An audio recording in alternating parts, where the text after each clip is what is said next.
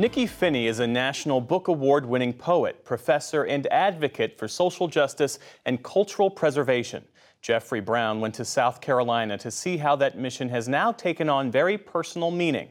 It's part of our Arts and Culture series, Canvas. Every artist that has walked in here has said, don't cubbyhole this. Keep it grand. Mm-hmm. Nikky Finney has big plans for this cavernous 1940s warehouse, once home to the Southern Electric Company. You can still see the painted parking space lines for the industrial trucks. I think we might keep those just because we're going to keep some of the history of the old building. Well, the history is important. It's very important. So, this is one of the rooms you'll be using? Yes, this is one of the rooms. This piece right here is a depiction of a slave ship. Past and future are fused in a new art center in a once vibrant black community of Columbia, South Carolina. This brought tears to my eyes. There's a 16 year old painter named Andre. A place for exhibitions, performances, art classes, residencies for local artists who often can't afford the rent for studio space. A hub, a place where people come in to find each other, a place where people get inspired.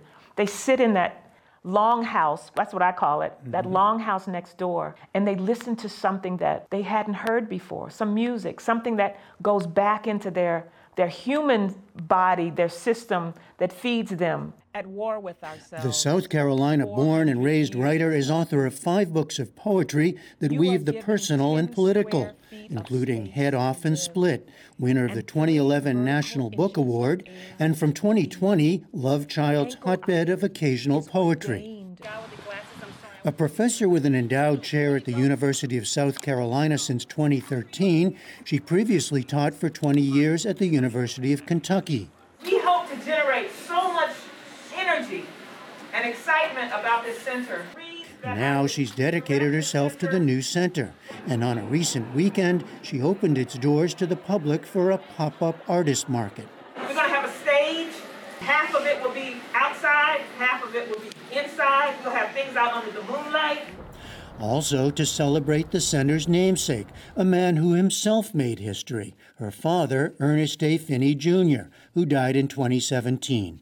My father thought the law, in his words, he would say, the law works, girl. Ernest Finney was a renowned lawyer who defended more than 6,000 civil rights demonstrators in the 1960s, then achieved a long string of firsts, including first African American to serve as a circuit judge in the state, and later first black Chief Justice of the South Carolina Supreme Court since Reconstruction. A life that deeply inspired his daughter. We're joined at the hip, and I'm like, what can I do to help him? I love poetry, I love writing. I love to express myself in that way. So I began to be heavily influenced by my father's sense of justice in the world. And what did that mean for you, for you as a that poet? Mean, that meant that I needed to be careful and be precise and be intentional about what I wrote about because my voice was a powerful one. I know you never had it made, but here you are making it. She honored her father's journey and achievements in a poem she wrote and read when he became Chief Justice in 1994. An ordinary boy whose mother never got to bathe or watch him grow or gaze him from the farmhouse window where he loved to sit on a summertime box of Virginia cured daydreams.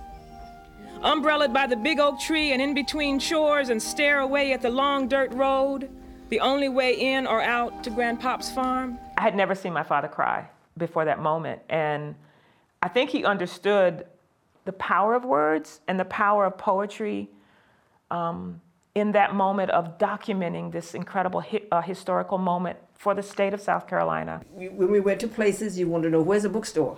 Where's a bookstore? So Today, her mother Frances proudly displays memorabilia and photos of the life she and her husband forged in their 62 years together. The setting for the new Ernest A. Finney Jr. Cultural Arts Center is important for Finney. Business owners like Kevin Gray of Railroad Barbecue are working to bring things back. And the neighborhood is home to two historically black colleges side by side Allen University and Benedict College. But businesses like the renowned Carver Theater, built in 1942 as one of only two movie theaters exclusively for African American patrons, are now defunct. putting the cultural center here in this Yeah. neighborhood is essential. It's essential. It's a place to be. It's a place where things are happening. It's a place where people are discussing things and having new ideas that then go out into different areas of the community. It's it's like a womb space. Oh, yes, your heart beats. History and social justice also come together in a new outlet for Finney's art. A collaboration with the famed Kronos Quartet, now being performed around the country. At War with Ourselves 400 Years of You is an evening length work for string quartet and chorus, with music composed by Michael Abels and text by Finney. I go from the forced removal of Africans from Africa to this country to talking about some of the things that um, happened along the way. But my focus in that poem really is about the interior space of African Americans.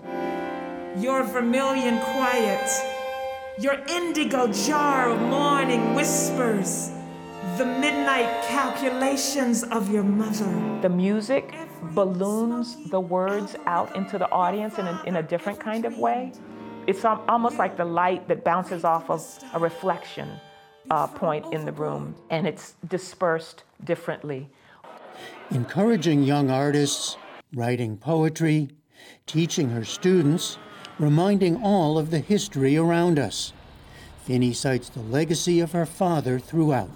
Everybody's voice is a powerful one, one on one. So I, he taught me very early that that was my way, that could be my way to join this larger circle of citizens in this country, stepping forward to say, Here I am. That's what he taught me.